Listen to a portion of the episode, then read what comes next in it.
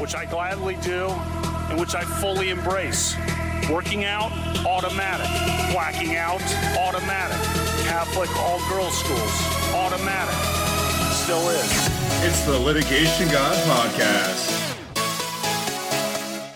Hey everyone, we're here for episode three of the Litigation God podcast. With us today is Reyna Lubin. I've known Reyna for almost four years now. We started at the DA's office at the same time. And, you know, I've said before that this was a job where you don't just need book smarts, you had to have presence. And there were very few people in my class who had presence like Reyna when she stepped into the courtroom. It was very obvious from the beginning she was going to be a star. And you know what? She was really successful at the DA's office. She shot up the ladder to being the go to attorney for the Integrated Domestic Violence Court part in Brooklyn Supreme Court. She won many, many trials, and she now works as a private civil rights attorney where she handles discrimination cases on the basis of race, sex, and disability. And she also produces her own podcast, The Link Up, which covers women's issues in and out of the workplace. Welcome aboard, Reyna. Good to have you here. Thank you. Good to be here. I'm excited. Reyna, how much did Thanks you pay him? Thanks for him? that introduction. yeah, how much did you pay him to say all that good stuff? He doesn't say that about me. I know. I was like, what, what did I do to get this introduction? Okay, thank you. yeah, he's never said anything like close to that about me, so you have to be very special. I appreciate it. I appreciate it so much. So, Reyna, tell us a So- little bit about yourself. We hear that you grew up in Louisiana before you uh, you started kicking ass in the courtroom. I did. I did. I grew up in a small town called La Place, Louisiana. It's like 15 miles outside of New Orleans. Um, I miss Louisiana every day. I love working in New York, but I mean, honestly, like, there's just like no food like the South. Me and Asif used to talk about it all the time. like, we don't believe in New York pizza. Like, I don't know. I can't find the right pizza place to like eat here. Like, everyone's always telling me, like, go eat this at this restaurant, go eat here. You're gonna love it. Oh, I promise you, it's just like New Orleans. Anytime anybody says it's just like New Orleans, I already know it's gonna be a complete fail. But you know, I still go because obviously I love food, so I go. Terrible, all terrible. So I Well, you try got to people- go back as often as I can. Well, you got people that are uh, that are buying king cake from uh, Whole Foods, right? That's as authentic as it gets. Disgusting. Disgusting. So, Disgusting. is that For how those you, of you um, who don't know, go ahead. Sorry. No, no, no. For those of you who don't know, like a king cake is just like the traditional cake that's served in Louisiana during Mardi Gras. And it's basically like the easiest way I can explain it is like a super poppin' giant cinnamon roll. And I think that Whole Foods does a terrible job. They make it like so cakey, so just like if you need if you eat a bite, you need like water immediately. Like it's just disgusting. It's basically like a giant piece of like French bread with sprinkles on top is what Whole Foods does, and it's just terrible. It's just absolutely terrible. There's always like a plastic baby inside though too, right? I, I had no clue about king cake. Yeah. I'm, I'm from Colombia originally, and I, I moved to the states, and I like was about to eat the cake, and they're like, "Watch out, there's a plastic baby inside." Like, what the fuck? yeah, yeah, yeah. You have to be aware. It's like the tradition. So, like, if you cut the piece of cake and it has like the baby in it, then you bring the uh, next king cake for the next party. Ah, very so, like, that's what happens with the baby. So, yeah. So, but you're definitely got to be a, like careful because you don't want a hazardous situation for sure. so is food why you became so close to a Asif? Because basically, that's all he talks about all the time. That's one of the uh, reasons why we became close for sure. You know, our affinity for food and just, you know, joking around. Honestly, I feel like me and a Asif are two people who like work really hard, but we also play super hard. And I think that we definitely connected on that level. Like, yeah, we're in our first year, like being kicked around like bottom barrel attorneys, basically, like just being hazed right and left. But we're still gonna go out and have a drink and have a good time. So yeah, just one drink, sure. a drink, whatever. Plural. Whatever. so I don't know. Plural. I don't know if Asif's told you, but he actually like taught me like a little bit about like having like a lot of fun. I used to have like a little bit of fun, and Asif's like, no, dude, you got to have a lot of fun yeah, you gotta have a lot of fun. We do a lot of stuff. We work so hard. It's like you gotta have a lot of fun. You have to have like a release or something. One hundred percent. Me and Steve definitely of, connected on that. so speaking of that balance between you know working and playing, um, you were also in a very unique position in undergrad because you were playing on the LSU soccer team, right? Yes, yes, yes, yes. It's like one of my favorite times in my life being a student athlete. Super fun, super hard, really, too, because you just like balance um just working really hard to get to where you wanted to be like i feel like that's like a goal that i had when i was like four years old i want to play soccer in college you know at one time i wanted to like be on the women's national team so like doing that making it and then still balancing like school and social life in college. Very difficult, but still super rewarding. I just like loved it. And then like to go to LSU, which being a kid from Louisiana, LSU is just, you know, the at that time just like the end all be all in my eyes. Like I have to go to like the flagship university so I was super excited and blessed to be able to go there as well and play at a big D1 school. So it was so fun. I mean, I'm not saying that our games were packed. I feel like we used to get the residual people in from like the football games. so we would play on like Friday and Sunday and the football games on Saturday. So we would have people come in town and just like come to the games because they were like there even though we were super good, but you know, football like rules everything in the South. So that's what happened. But it was so fun, such a good time. And I'm sure some of that discipline that you had to have as a student athlete in undergrad, that set you up for success in law school, right? Oh, definitely. And, um, you know, I was able to even get scholarships like through being a student athlete. There was like tons of people who um, were athletes that funded scholarships for people who wanted to go on and get a professional education, whether it was in like your JD or like if you went to medical school. So the athletic program at LSU really does push for you to like continue your education if that's what you want. So they were very helpful in that avenue of me getting my uh, education and then even getting my job. I mean, I can't even tell you how many interviews I was in, and I was just talking about you know, being a student athlete, or maybe someone's daughter was also, you know, working their way up the ranks and trying to uh, be a college uh, player. So it's always like super helpful to know, um, you know, always super helpful to like talk about in your interviews, just like networking with people. The Alumni Association out here is huge. So they still help me in my professional career, honestly. Are you gonna be one of those boosters that uh, that jumps up and is like, I made this school? Yeah, for sure. Once I make enough money, I would definitely contribute back to LSU and like the athletic program because they really did support me in like every which way I could think of. So I would definitely give back. in like the legal so, way because you know you know sketchy things happen in a booster situation but i would be totally legit for sure so, um, speaking of, I guess, the help that the LSU Alumni Network um, gave you in moving forward with your career, can you tell us about how you ended up in New York? Yeah, so it was kind of just random, honestly. I really, coming out of law school, I had worked in uh, the Orleans Public Defender's Office. That was one of my last internships that I uh, worked in when I was in law school. And it was just really shocking to me to see like the injustices that happen in the criminal justice system.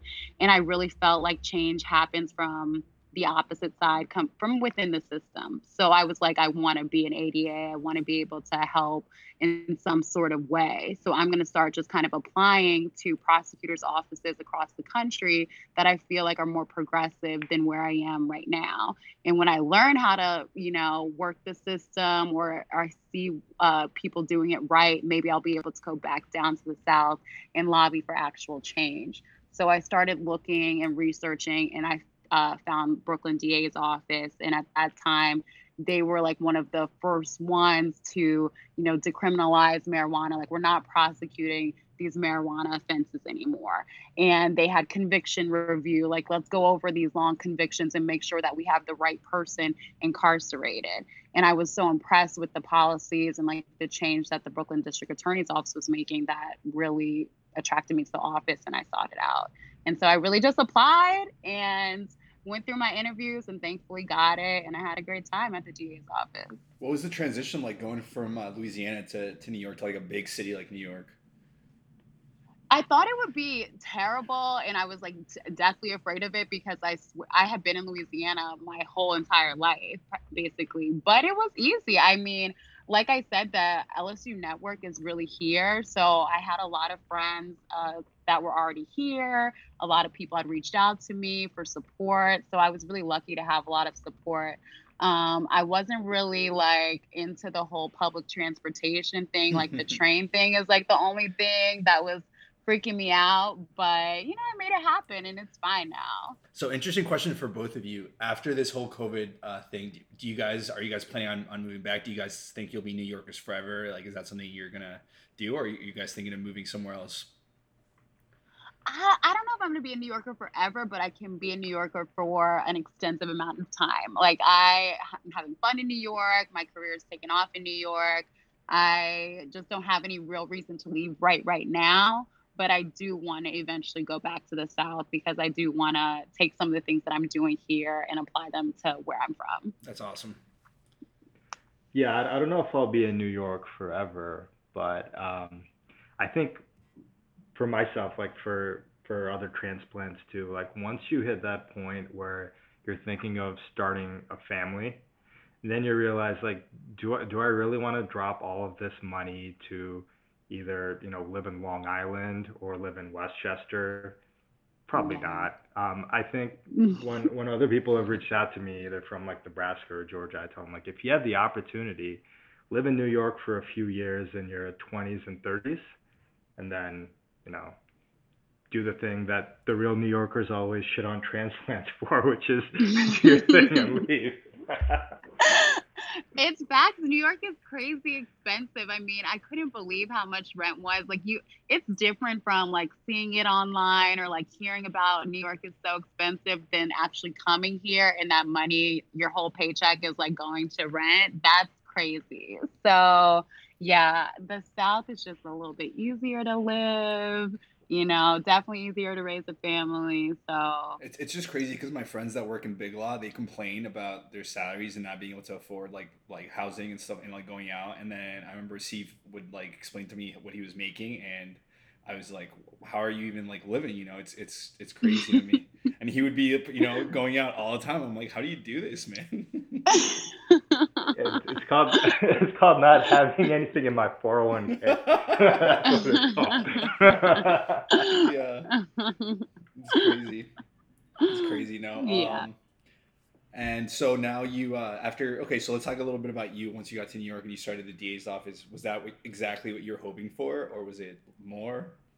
So I didn't know exactly what I wanted to do when I was at the DA's office. So when I when I got to the DA's office and me and Asif worked in ECAB, I had no idea what ECAB was, and I was like very confused by what was going on with all of that.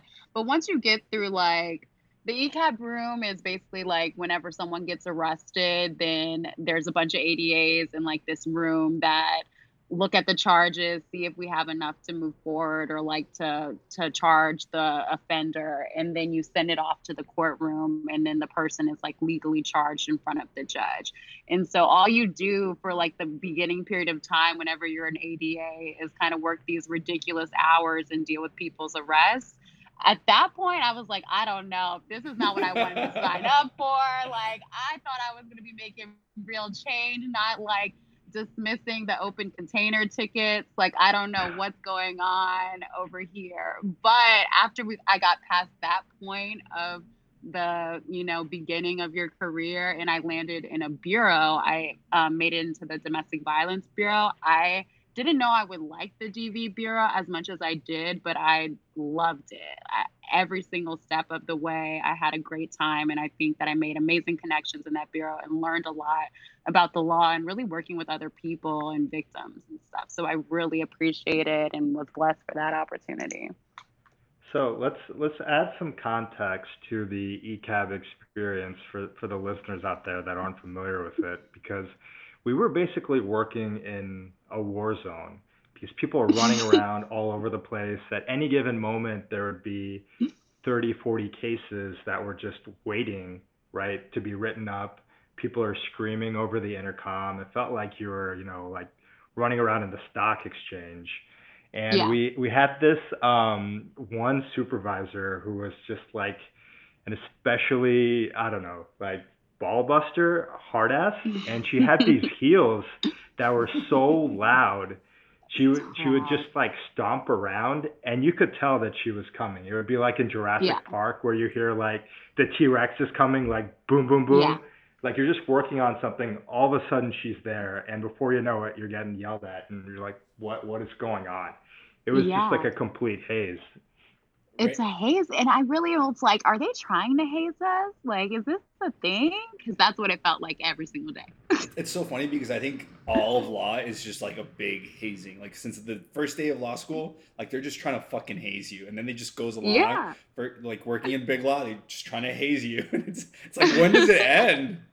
When does the haze end? It's crazy. It's crazy. But the ecab haze was wild because you work ridiculous hours. So in Brooklyn and a lot of, you know, the counties like in New York, there's just have like these 24 hour basically court systems going on. So we're in court till one, two in the morning arraigning defendants in front of a judge. So you have to have the manpower to sustain that. So if you're in the ECAB room, you could be there all night on a Saturday and you're like coming out of law school, like so excited for a job. and all of a sudden you're in this dusty ass room with like uh, intercom, people yelling over at two o'clock in the morning, talking about like, we got to get this case off the deck. And you're like, what is going on here? What is happening? Like, it's just, it's just crazy. No one could ever imagine that that's what you would be doing fresh out of law school. At least, I mean, there there was a time where the damn building caught on fire, and then they walked us back in there, like 45 minutes. Like the fire alarm's still going off. There's like water on the floor from the sprinklers. It smells yeah. like fucking like an asbestos, like product liability yeah. yeah. and they're like, get back to work. get back to work. Hey, listen, at least at least you had uh, Steve's uh, good ties for Bad Boys going on, so it entertained everybody. Very entertaining. The, the fashion scene, yeah. And um, one of the other things that um, I think I, I enjoyed at least a little bit was with the schedule, you could work either from 8 a.m. to about 4 to 6, or then there'd be a second shift from 4 p.m. to whenever. Um, sometimes it would be as early as like 10:30, 11. If you really just got shafted, sometimes you'd be there like past 2 a.m. But what that would do is you go to work around 4, you write up your cases, whatever, you get stressed out, but then you get out with enough time to still hit the bars. That was like one of the few. yeah. that was one of the few like selling points left but at the yeah. same time, like you know, when you get off working arraignments, it's what like you know, past one, and sometimes they would have car service to take ADAs home because we're in suits and it's not safe. Um, I wouldn't wait for that. It would it take a while. So sometimes I would just hop on like the damn train, and it's like. I know, like, if you're there at the Borough Hall station at like one in the morning, you probably saw me like either trying to arraign like your friend or family member or like I tried to arraign you and you got out. yeah. and now you're together. riding the train. You guys yeah. are riding the train together back home. Did you guys ever have any situation where you felt like actually scared because you were trying, uh, you know, a defendant or something like that, and they they like made threats against you or anything like that? Um, so not when I was in ECAB, but when I moved to the zones or I moved to the domestic violence bureau and I started handling more serious cases, I started getting like random messages like on Instagram. Some no. of them were nice. Like, no, I'm telling you, some of them, like one of them said, I saw you in court today. Thanks so much for looking out for me. You know, I really appreciate you not being so tough on me. Good looking out. I was like, okay. Oh boy. then one time I got a phone call, not on my personal phone, but my office phone. And It was like Reyna Lubin I'm about to lube you up. Wait, and what? I was like, oh, what? what? and I was like, bet. Okay, guess I need to report this. Jeez. and I was like, clever. Never heard that. Fourth grade, I mean, I heard that a thousand times. Get out of here. But, but yeah, that one. And then um, I mean, I randomly sometimes run into people like on the train station. Not that if they were my immediate defendant, but they might be like a family member or a friend or like a friend of a victim. And they're like, hey, oh my gosh, I recognize you. My friend is going to call you. She has another question. And I'm like, all right, oh, no God. problem. So it does happen. It did happen to me at least quite a bit. Steve, did it ever happen to you? yeah. Um, I, I did run into people like I think maybe once or twice, like somebody recognized me. Actually, like one time, um, it was a bullshit case, and I I dismissed it.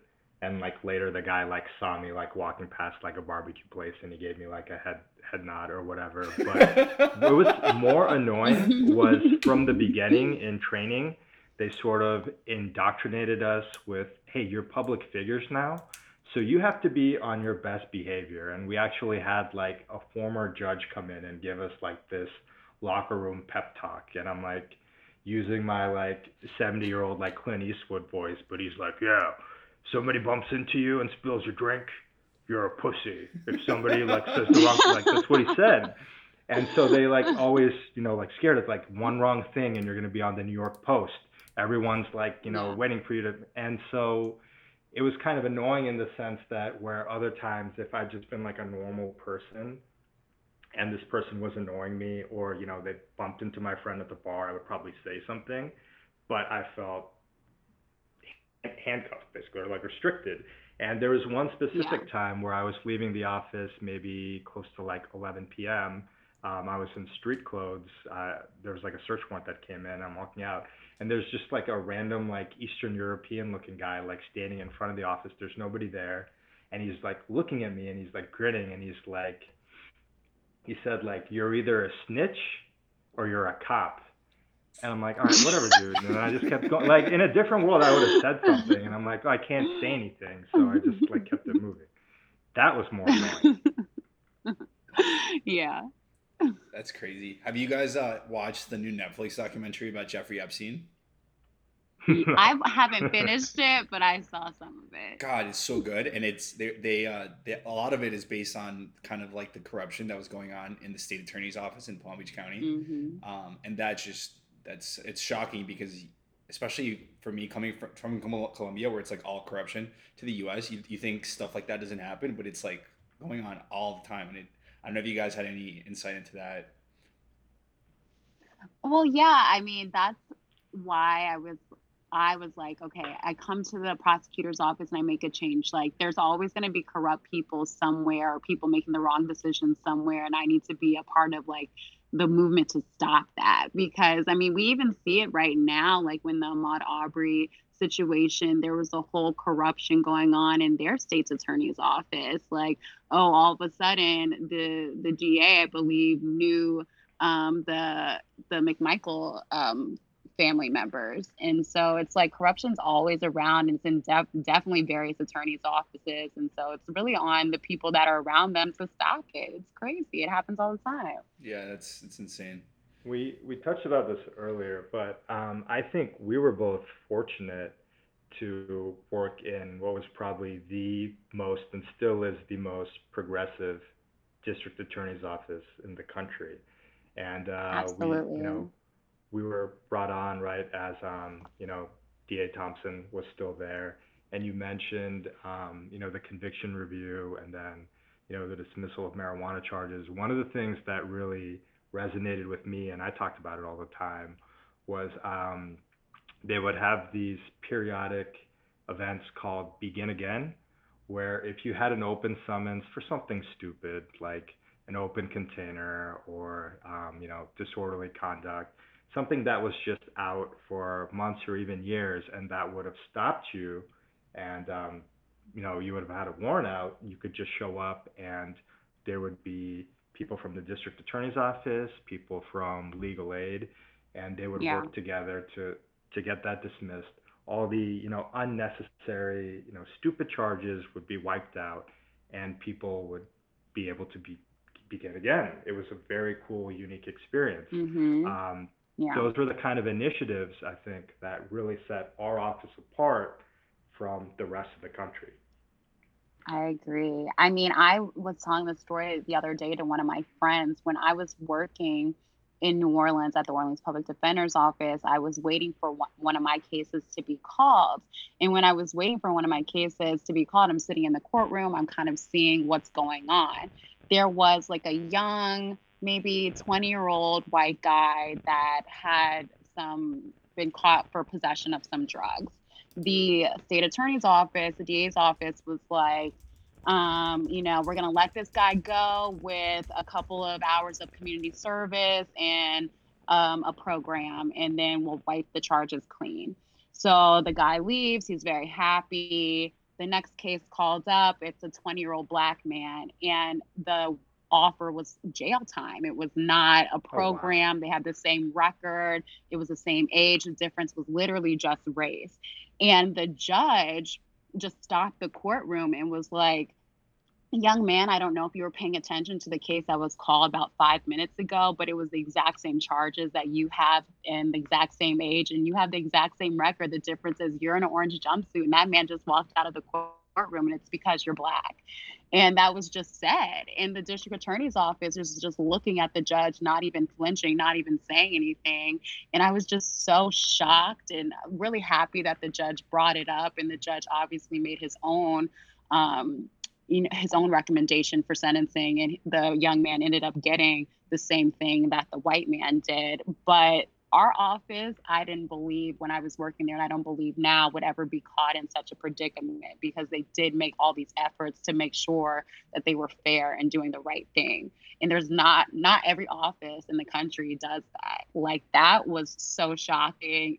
It happened in I don't know, maybe this is like 2015 or 2016, so fairly recent and you know the, the disparities just continue to go on unfortunately was this something that you saw like all over the place or was it just like on a couple instances? No i saw it a lot. I mean that's what really prompted me to like come to the da's office in brooklyn and try to you know see wh- what's different here that can't be done in the south or is it just having the right people in the right positions making the right move for change? Like what has to be done to get these sort of initiatives going everywhere? Right. So yeah. And you know, when when people talk about um, you know reforming criminal justice and revamping parts of um, prosecutors' offices, they're kind of talking on a macro level. But you were um, you were there in the DV unit, which I'm sure has its own unique set of challenges compared to the other bureaus. Could you tell us a little yeah. bit about that? Yeah, so it's it's it's hard because so in Brooklyn, I'm serving a Brooklyn community, so a lot of the Brooklyn community is black and brown people. So I find a lot of victims coming in and they don't want to move forward with their cases for various reasons. Not just that they, you know, are in love with this person even though they just beat them up or they're financially dependent on this person, they have nowhere to go. It's very expensive. It's New York City but they also don't want to contribute to having another black man in jail. And so it's a very hard dynamic to deal with. And you really have to kind of take a step back and come out of like your lawyer suit for a minute and hear what they're dealing with and what they're grappling with because ultimately there's some cases that you're not going to be able to go forward with without a victim so they have to feel comfortable with you to be in i guess confident in you that you're going to be able to bring their case to justice or they are going to be able to see some sort of justice on the end of it. Um, there was a situation, I tell this story a lot, in which I was in a case with this woman and I was in DV for almost, I don't even know, almost three years, I guess, almost two or maybe two years. But I had seen her since I had started in DV. So when I saw her first, this man, her husband, had punched her in the face. She came in, she explained the situation to me. She said she doesn't want to go forward. She doesn't want to contribute to seeing another black man in jail. It's not a part of her culture. Um, it's not a big deal. She just wants to sign um, a waiver. She just wants to drop the charge. She doesn't want to be a part of it. I let her go. There was no way, unfortunately, for me to prove the case without her based on the other evidence that I had, so couldn't do anything with the case. I see her maybe six months later, and this time he threw some drawers, some some things at her that caused her to have to have stitches all done in front of the children. At this point, I'm having a conversation with her like, you know, this is getting progressively worse. We need to start thinking about how to keep you safe, your children safe. Like, we need to really think about your family in this situation, if anything, because, you know, I don't want to see you in here again. Same situation, didn't want to go forward. I see her back five months after that incident, and her face was flashed 25 times. Sure. And at that point, I was like, we have to go forward. You know, the next time I'm not, there's going to be no next time because you're going to be dead.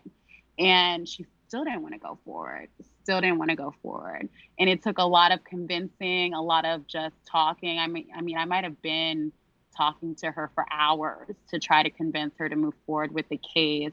And ultimately, ultimately, we were able to move forward with the case and we were able to get a conviction in that case. And he's serving time in jail.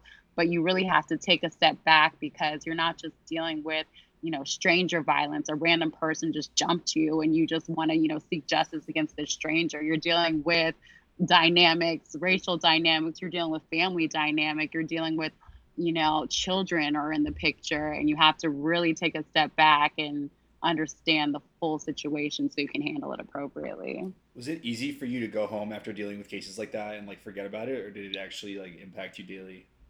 Um, some of the cases like that case really sat with me and I was like upset about it because I was really concerned with her safety, but ultimately, you know, I would find I would find happiness at the end if I was able to connect with the victim and able to move forward with the cases. And like all the cases that, you know, I went to trial with and was able to win, you know, I was able to win for the victim, the people that sometimes they weren't even there. Sometimes I would have to go forward without them if I was able to. So I just kind of, when I would get in sad spaces because it was so heavy, I would just think of the ultimate good that was down the line or the good that I was trying to achieve to keep my spirits up. And then, you know, if that didn't work, then I just turn on some reality TV, just look at some nonsense on TV, call, call Steve. Steve, laugh with my friends, you know, pour yeah. some champagne, you know, just a typical. Right, right. yeah, you have to you have to learn to turn your brain off. And I think at a certain point, unfortunately, you also just kind of get desensitized to it because you're dealing mm-hmm. with such a large volume of assault cases that are coming yeah. through. You so, do. You deal with a ridiculous volume. So, from your time in DV, um, I know you mentioned there were, you know, racial dynamics that you had to deal with. Do you think um, your position as a you know, African American female prosecutor helped you connect with victims in a way that they otherwise wouldn't have? Possibly. I, I definitely think that they would feel way more comfortable with me being telling them, you know, you know, I'm a black woman too, and I care about our black men, but I also care about us. We're black women, and we have to also look out for ourselves, and we we're important too. And you are important. You can't take this beating. So, you know, I think it it resonated differently coming from me, me than coming from maybe some of my white counterparts. Right. And they're already in a situation where sometimes they don't want to talk at all. They don't want to even come into the office and seeing some sort of familiarity across the across the desk is very helpful, I think. Helps build that trust, right? Yeah, yeah, definitely. And what, what type of cases are you doing now? Um, you, you said you're doing more civil rights cases. Yes. So I do now I'm on the civil side. So I do do a lot of 1983 police brutality cases. I have a lot of um, death uh, discrimination, disability discrimination cases, um, sexual harassment cases, um, all on the civil side. So still very much in the space of helping people, just on the opposite side. How do you like it so far? Do you do you miss uh, being on the criminal side? I miss the criminal side, but I think that it's super important. I feel like when you're a young attorney, if you have the opportunity to diversify yourself to do it. And so, like coming on the civil side, I was like, what? I forgot what even summary judgment was. Like, what is going on over here? Oh, I have to write a motion.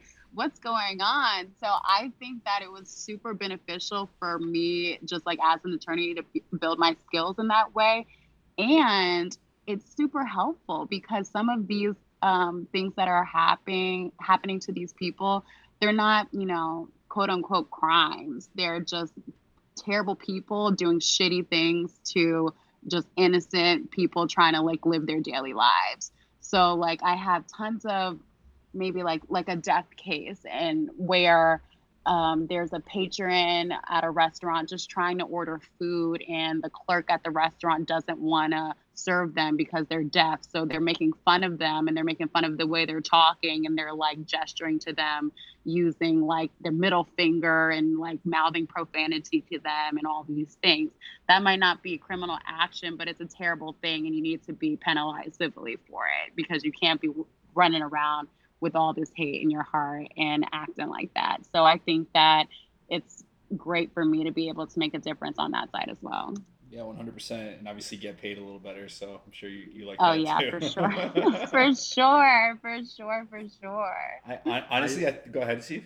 I, I saw a tweet um, maybe a couple a couple weeks ago where somebody you know brought up how when um, you know, if you're poor or indigent and you get accused of a crime, you have, you know, a right to a public defender being assigned to you, but they were advocating for the civil equivalent of that.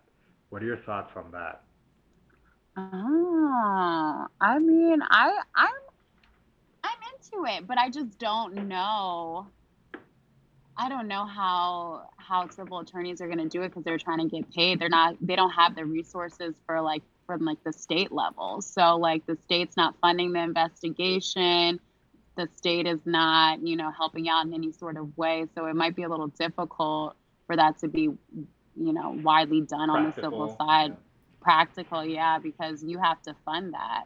I do think that more, you know, attorneys should do a lot of work pro bono and definitely help out in that aspect. But I don't know if it can be you know, a worldwide or a nationwide thing because I don't think it's practical to be able to fund that. Those investigations are very expensive and, you know, discovery and deposing people, it's super expensive. I don't know if um, everyone would have the resources to be able to do that. And the sad part about pro bono is like I did a couple of pro bono cases and they were my favorite cases because the partners don't really care that much. They're just like go run with it, and so you get to work with yeah. your colleagues and you really get to you know get in the weeds and actually handle the case from the in- initial stages. Uh, but the problem is that these big law firms don't really stress it. You know, they don't they don't I don't know give it as much importance as they do like a big case where you know they're going to make a lot of money, and that's that's kind of the sad part. But I wish it was more yeah more stressed. You know. Definitely. I think pro bono is super important. And I mean, if you can do it, if your firm allows you to do it, definitely get in there and do that. I had tons of friends that were able to do pro bono services for like all the protesters that were being arrested. And I just think that that's wonderful work, and everyone should be able to try to get it in there if they can. 100%.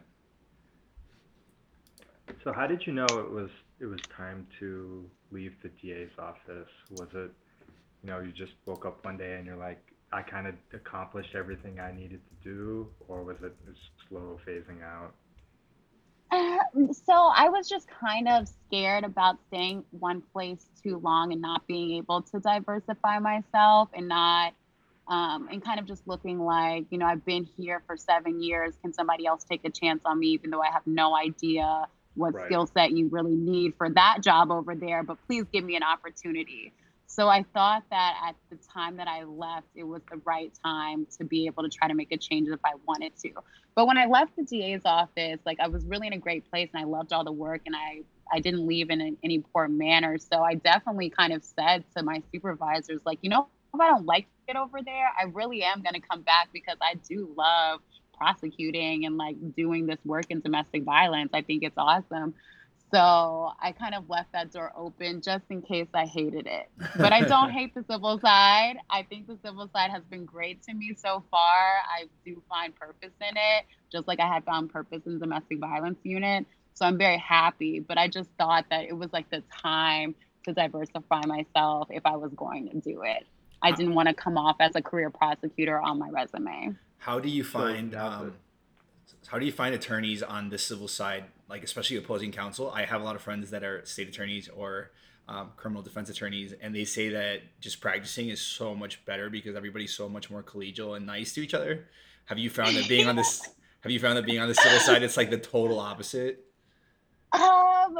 So yes and no. I think that with discrimination cases, the other side, you're like, come on, man. Come on. Yeah, Look right. at what happened. And they're like, no, complete BS. Like, how could you say that? And you're like, it's on video. What are you talking about? The guy about? lost like, his legs. It's on video, bro. it's on video. Like, you know, level with me. But, you know, I understand they're doing their job and like everyone is super professional. No one's like acting crazy or anything. But I do think that some of these defenses are ridiculous. And I'm just like, come on, guys.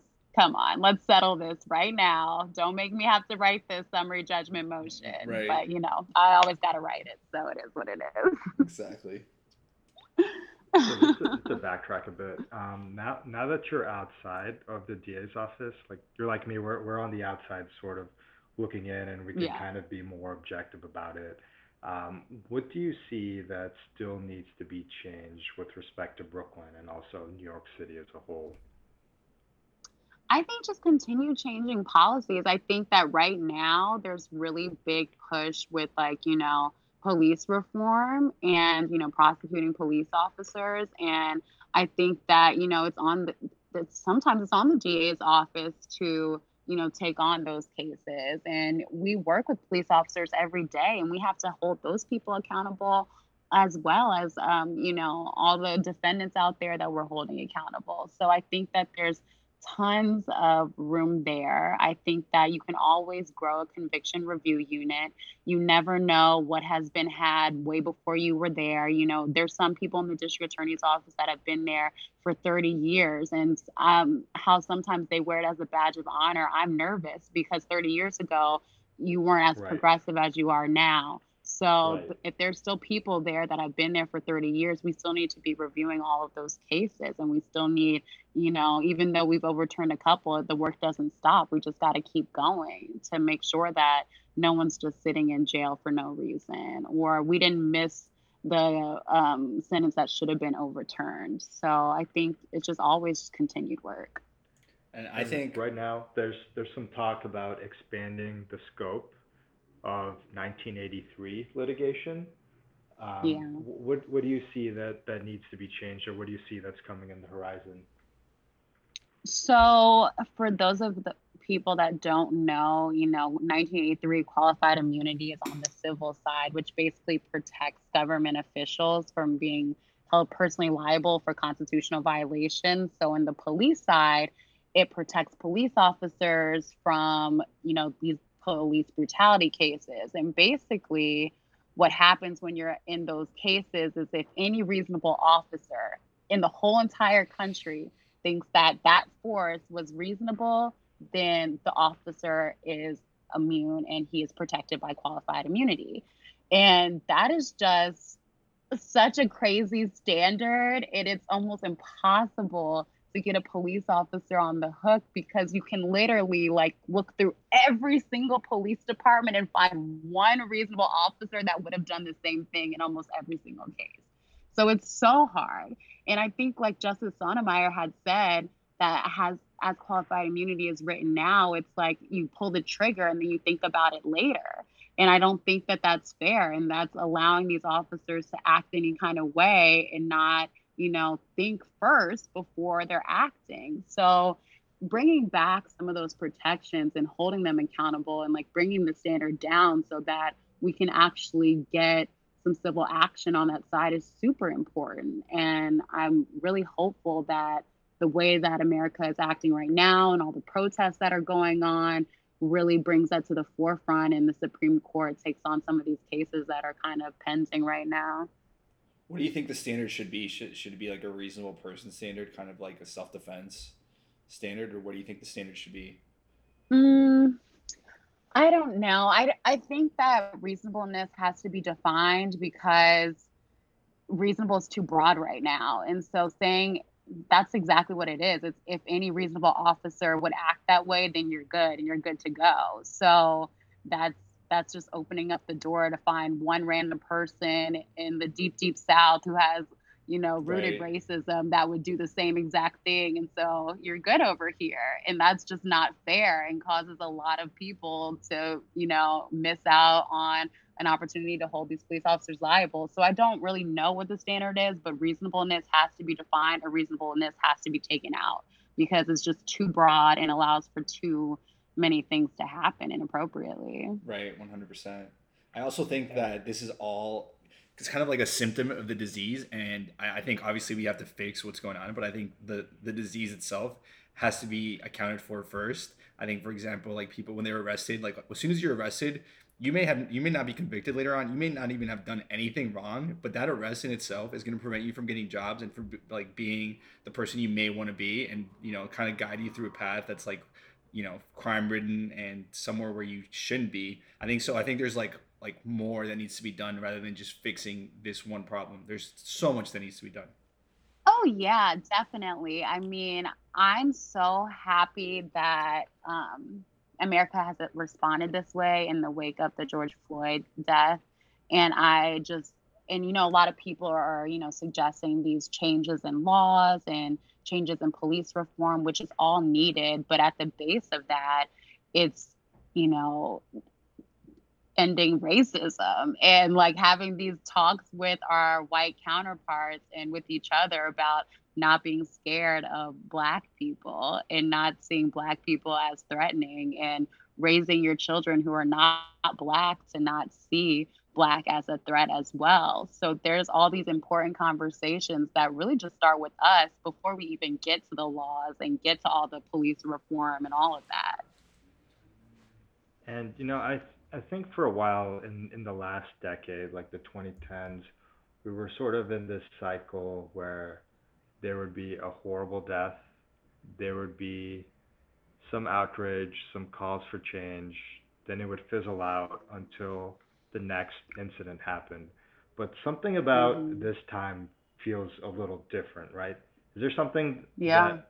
with this current movement that just has a different feel that makes you more hopeful than you were before?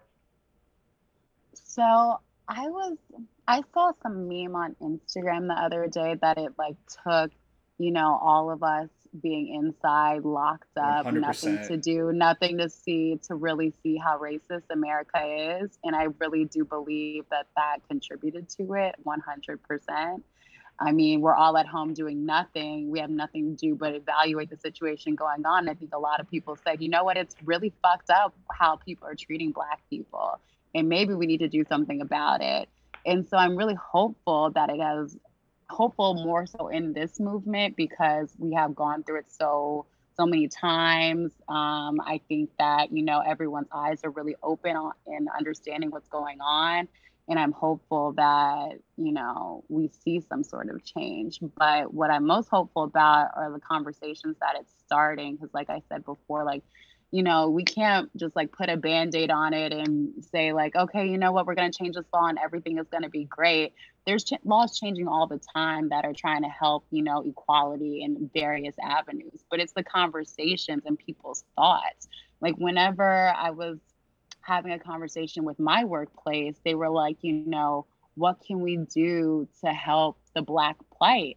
And I'm like, it's on white people, it's on you to figure out how not to be racist. I have no idea what kind of conversations you need to have yeah, right. with each other to talk about it, to figure out what do we do to see black people as equal and not threatening. Just stop being so, weird around like minorities, you know what I mean? Like just be yourself. Like they try sometimes like trying too hard is also bad. So it's, it's yeah, just yeah, be yourself. Yeah. So you, we're like we have to have the conversation. Right. So does it take like a certain degree of patience when like you're sitting there and you can tell that like one of your you know like white counterparts they're trying to gather themselves and they're like preparing themselves for like a talk or like to say something? And are you just kind of like oh god like here it comes like how like how stupidly are they, are they going to say this? So i think that it's like something that as a black woman in these white spaces all my life that I've dealt with it forever and I and I'm so used to it and I and I know it's coming on. I get upset whenever the conversations are not, you know, directed towards any sort of like real means of change or they're like some sort of microaggression conversations versus conversations that I've been having lately that are like we really need to figure out what we can do. We're trying to you know talk to each other like who who do we need to hire? Do we need to have diversity people come in? Like what do we need to do to fix this problem? And i just see more active change in my conversations right now which i which also makes me more hopeful. But it's always going to be awkward and i think it's awkward for both both sides of the of the chain. So I just look at them and I'm just like, you know, whatever. this is me. This is like what I do with my whole life. So your five seconds of maybe feeling awkward doesn't really affect me because I'm always in this space all the time, all the time. What's the funniest uh, like instances you guys have had of like kind of like like like subtle racism where, where someone doesn't think they're being racist but they're being like super racist like for, for oh me when God. i first started at my at one like my old workplace one of my old workplaces the during the interview they're like but you you're sure you're hispanic? Like you don't sound hispanic and you don't look hispanic. Are you sure you're hispanic? I'm like yeah i'm pretty damn sure. What, what have you guys like face. oh my gosh what have i done? I'm, I'm sure steve you faced some pretty funny ones. Yeah, uh, I mean, it's it's very hard to quantify. I think I think for all of us, um, a lot of times when we walk into like a room, right, or a bar, or you know a conference, sometimes we might be the only person there that's like us, right? And we've in a way sometimes gotten desensitized to it and we just sort of take that as the norm. Whereas I think if it was the inverse, where you know somebody was in a neighborhood or they just walked into a restaurant and it was like an ethnic restaurant that they weren't expecting, they would immediately become very self-aware of it, where it's just mm. something that we've kind of been accustomed to, for better or worse, right? Yeah. So no funny instances. That that was lame. was, was, that was my deep moment. Jesus, I have dude. professional Holy mic shit. that I bought that I'm getting a tax credit on. Dr. Phil shit right there. no, but it's definitely it's definitely a thing. Like we've all been there. We're always sometimes the only one in these white spaces. And I think that being the only one in these white spaces as I've grown older, I feel like I've been able to find my voice more. So, where before I might not speak out on a microaggression or like, I don't know, I can't even think of an example off the top of my head, but you might be a little bit more scared to say something as like a baby attorney or just like a new person in the workplace. And I think just like as it's gone on, as time has gone on, I am more willing to say, you know what, I'm not coming at you like any kind of unprofessional way, but I'm going to tell you, you know, like, why do you feel that way? Like, why would you say that when you could say this? Right. You know, this is why I feel this way. This is, you know, this is racist or this comes off racist to me. And I have no problem with saying that because it's the only way that you're going to defeat these, you know, racist comments or these racist thoughts or these microaggressions. I think if giving, we don't call them out, you can't, no one's going to do anything about it Yeah, and I think giving less fucks just is so freeing as you grow older. I remember I used yeah. to be so scared of just what I was gonna say. It's just like once you get to that stage where you're just like no fucks given, and you're like, listen, that was racist, dude. Like, stop doing that. It's so freeing. Yeah, that's racist. And it's like I wish that I had the confidence earlier because there were so many things that I should have said before. But I like I really try to reach out to my mentees and like the younger people. Like don't be afraid to say something. Like you're not going to get fired. That's going to be totally illegal. So if you can just if you can just call it out like you know what this this is a little racist or i don't feel comfortable with the way that you said this. I just want to encourage people to stand up because that's the only way that the conversations will be changed or the way you're going to be spoken to is going to be changed. That person's going to go to bed at night not knowing that he did something wrong or not thinking that it's, you know, any any means to you. Like you need to speak on it or nothing is going to move from that. Right. But I think some of that empowerment comes from us living in New York City, which is obviously one of the most diverse progressive places in the world Whereas, oh, definitely. You know, for the the young African American male or female that's still in the swamps of Louisiana. No offense. Um, yeah, Damn, dude. it's a little bit more challenging. It's a little bit more challenging out there, right? oh yeah, no, it's definitely easier said than done. It's definitely challenging. I mean, you can walk into a workplace and there could be a Confederate flag, like you don't know, or there could be you know, a Trump bobblehead on your boss's table and you're like, what am I going to say to him? I don't know. But I encourage people to still stand up because, like, that's the only way that we're going to get these racists to move around and to check their privilege at the door. So it's definitely easier said and than done, though. I do think that um, part of the reason why it feels like this current movement is so much more um, vibrant and powerful than some of the other ones that started and fizzled out earlier in the decade, the last decade, is there's such a strong youth movement behind this one, right?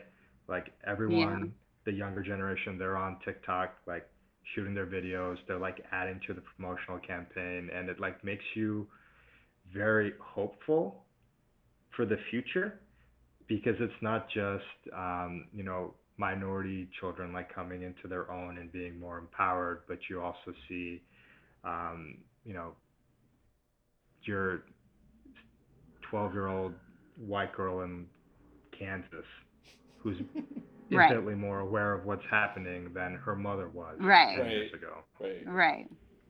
Right. And I think Definitely. that I think this whole thing is going to be great moving forward because I think people are realizing that in numbers they can actually make things change. Like I think the next like mass shooting that happens after this, people are going to do try to do the same thing and it, you know, they're going to see like in mass they can actually get change to happen whereas before they you know, people were just go on with it. Like how many mass shootings have we had and nothing has changed. The status quo is the same. So I think this right. is going to, you know, empower Absolutely. people yeah it shows people that yeah if you stand up then things do get you know solved and moved and change does happen you know because sometimes i feel like young people think like my voice doesn't matter you know nothing i do is going to make a difference but that's just totally quashed now. Look outside look on the news. I mean your voice does matter. It's made so many changes in just a short amount of time.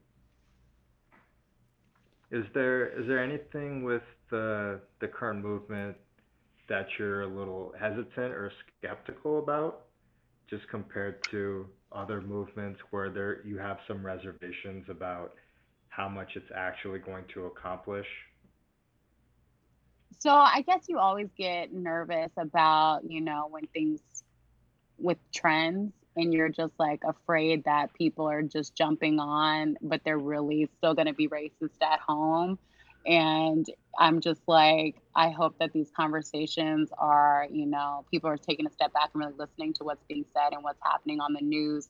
And you're not just going out and protesting and then going back home and dropping the N word and, you know, saying all this racist shit all over again. So, you know, I hope that people are really going to continue to act, you know, practice what they're preaching really right now. And it's not just an act because I think trends are just sometimes they, it's scary. It's super scary. And even and even in the sense of like you never know who your true ally is. Like the Amy Cooper situation in New York, who, you know, called the police on that black man who was bird right. watching. Jesus. It came out that she was a liberal. So this is a person that, you know, voted for Obama and is preaching all these liberal things. But when she's in a situation where she wants to use her white privilege against a black man, she knows that she can do it and she did do it. And I hope that, you know, this movement changes that in these like quote unquote liberals because you you could be a liberal and you still might have a lot of racist views and you still might think black people are threatening. So i hope that whenever you are leave the protest you come home and you really do practice what you preach.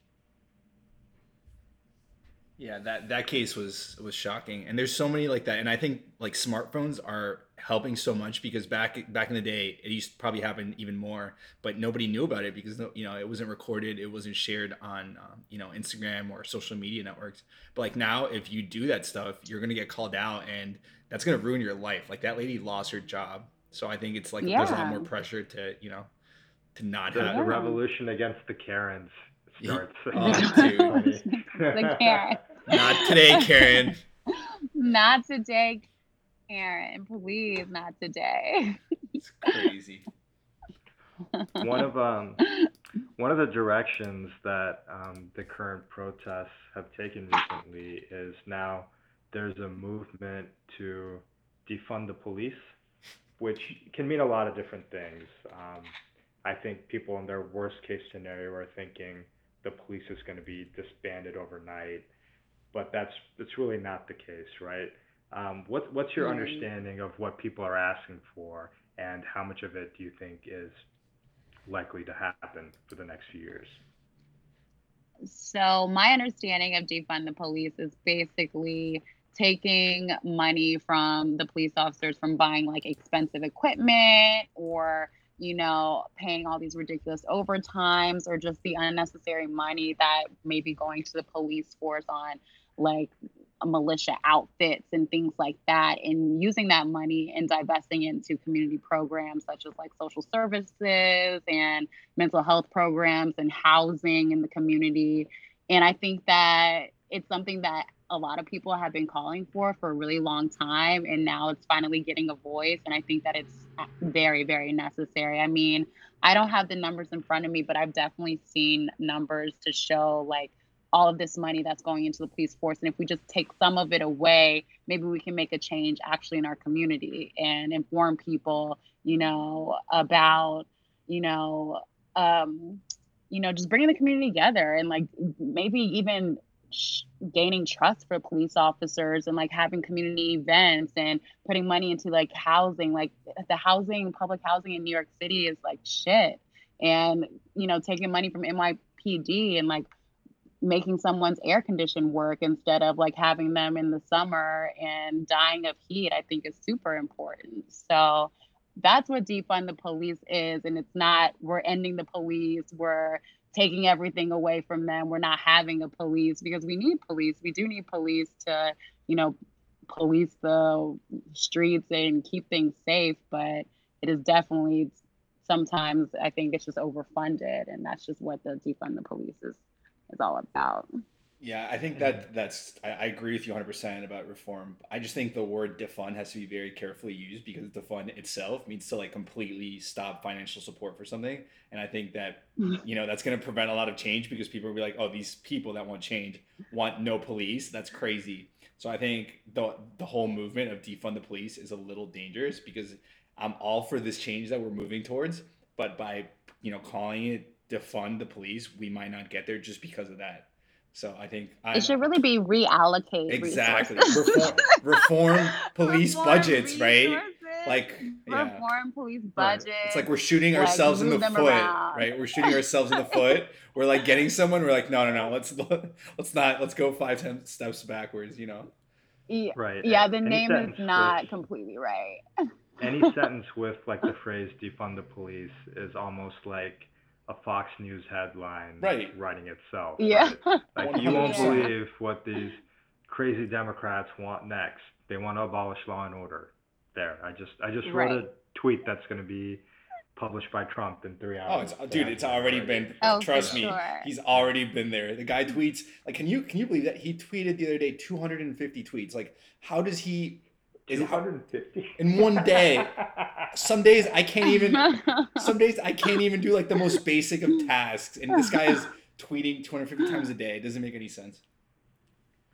Yeah, you mentioned. I definitely um, agree when you when you were mentioning reallocating resources and you brought up housing, that reminded me um, one of the the biggest flaws I saw in the way that our current system handles domestic violence cases is there really isn't anywhere for uh, victims of DV to go if they don't have a friend or family member. It's basically you stay here and you get beaten up or you go to a shelter. Like there were so many times exactly. in ECAB where I was writing up, um, you know, an assault case and then I tell them at the end, like, plus, like, when it gets arraigned, the judge is going to issue an order of protection. He can't come back to, to the apartment.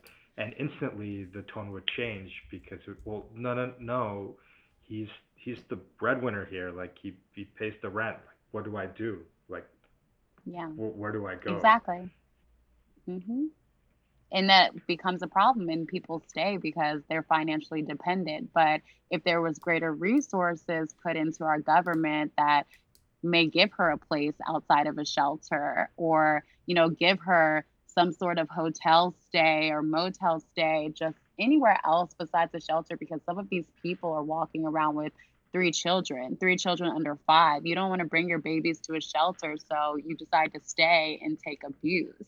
And so if there was greater resources allocated to social services like that, then they we would inadvertently make the community safer and help different various families. And so that's definitely a whole part of the defunding the police. Listen, Reyna for president 2024. I'm all about it. For our listeners in New York, um, if, if that issue resonated for you, I think one of the best organizations to provide those services, I would say, is uh, Safe Horizons. Is that right, Reyna? Mm-hmm. Yep, Safe Horizons. Okay. Yep. Great, great, definitely great organization. They try to do a lot of work with limited resources, and do they do a great job. Um, so before we go, Reyna, I do hear that you have an amazing podcast that's probably better than ours called the Link Up Podcast. Can you tell us a little bit about it? Yes, the Link Up Podcast. It's me and my two friends from law school, and we talk about a little bit what Asif was saying earlier a bunch of social issues, definitely involving women in the workplace, but particularly Black women and what we go through on a day to day. And it's super funny. Every single um, episode, we start off with a being Black and White America moment, and we tell a story about, you know, when we were like, oh my God, they don't realize that they're being racist, and that is super, super racist. or like we're in a precarious situation, and you're just like, I don't want to pull, you know, the angry black woman card, but I need to turn up on these people and I just don't want to be dubbed as that angry black woman. So let me like take a step back. So there's like various things that we're thinking about, you know, to just make it every day in white America and we just like, you know, bring light to it while still laughing because there's a lot of situations that we've all been in and we can all relate to. So we always talk about that and then we just get into a topic of, you know, whatever's going on in the world or whatever we feel like talking about that day. So it's super fun, super exciting. Definitely check it out if you have time. The Link Up Podcast. I think uh, Litigation God and the Link Up Podcast should link up at some point and have a group yeah. podcast. we, can, we should. You know, shoot the shit and discuss yeah. current issues. Um, before last thing before you go, what is your favorite meme on the Litigation God account? Oh my god. We're on the spot. I, put me on the spot. Oh my god. I actually like crack up laughing at you guys' stuff all the time. Like I'm pretty sure I have a million screenshots in my phone. I don't know. I'm actually about to go I'm about to go Instagram right now because you know what, you guys do have some funny stuff. I like I'm always sending them even to my lo- like non-lawyer lawyer friends. I'm like, you guys get this? This is so funny, and they're just, you know, some people do actually. Yeah, it's funny because I send them to my non-lawyer friends as well, and they're like, "That's not funny." like, uh, they're like, "Unsubscribe, unsubscribe, please." they don't think it's funny. no, I like I, I'm telling you, when I started it, my friends are like, "You're not funny, dude. Like, why are you even doing that?" I, I told Miguel that more than anyone else, but yeah, but it wasn't it wasn't it wasn't all, only you. It was so many other people. oh, um, is um is there an episode right of the Link Up that's going to be coming out soon, or did you guys just yeah, wrap so, up the season? We took a break from corona um, and we were like because one of the things also that we do is we have always actually physically linked up. Like that was our mm. whole thing that we were like linking up. We're all in three different cities and we would meet in a city and we would link up and record and then we would have a girls weekend and go out and have a good time and have so much fun. I'm so about so, that. That is awesome yeah, so it was really fun, especially like, you know, to see my girls that, you know, are in different areas of the world and being able to like hang out with them on, you know, pretty regular basis was super dope. Unfortunately, obviously, during Corona, we had to put that on pause. So we haven't linked up recently, but, you know, there's all these wonderful apps. I mean, I'm like looking at whatever we're on right now, and I'm like, I need to write this down because maybe we could do a virtual thing, you know, using this app but we were talking about doing a virtual show soon to put something out. So I would say like in the next like two or three weeks we'll have some new episodes for everyone. Very cool. People definitely and check for, that out. For everyone that's listening and curious, um, if you want to find it, it's the dot link dot up on on Instagram, yes. and there's a link there yes. to various different avenues to listen to the podcast. Very cool. Yes, listen to us. Very cool. Well, thank you so much for coming on today. I know it's uh, you know. No, thank you for Monday, having me. It Monday was so night. much fun. Yeah, Mondays, yikes. But I had so much fun. Thanks for having me. Anytime, I'm down to do this. Awesome. Perfect. Thanks again, Reyna. And thank you everyone for listening. We'll be back soon with another episode. Take care.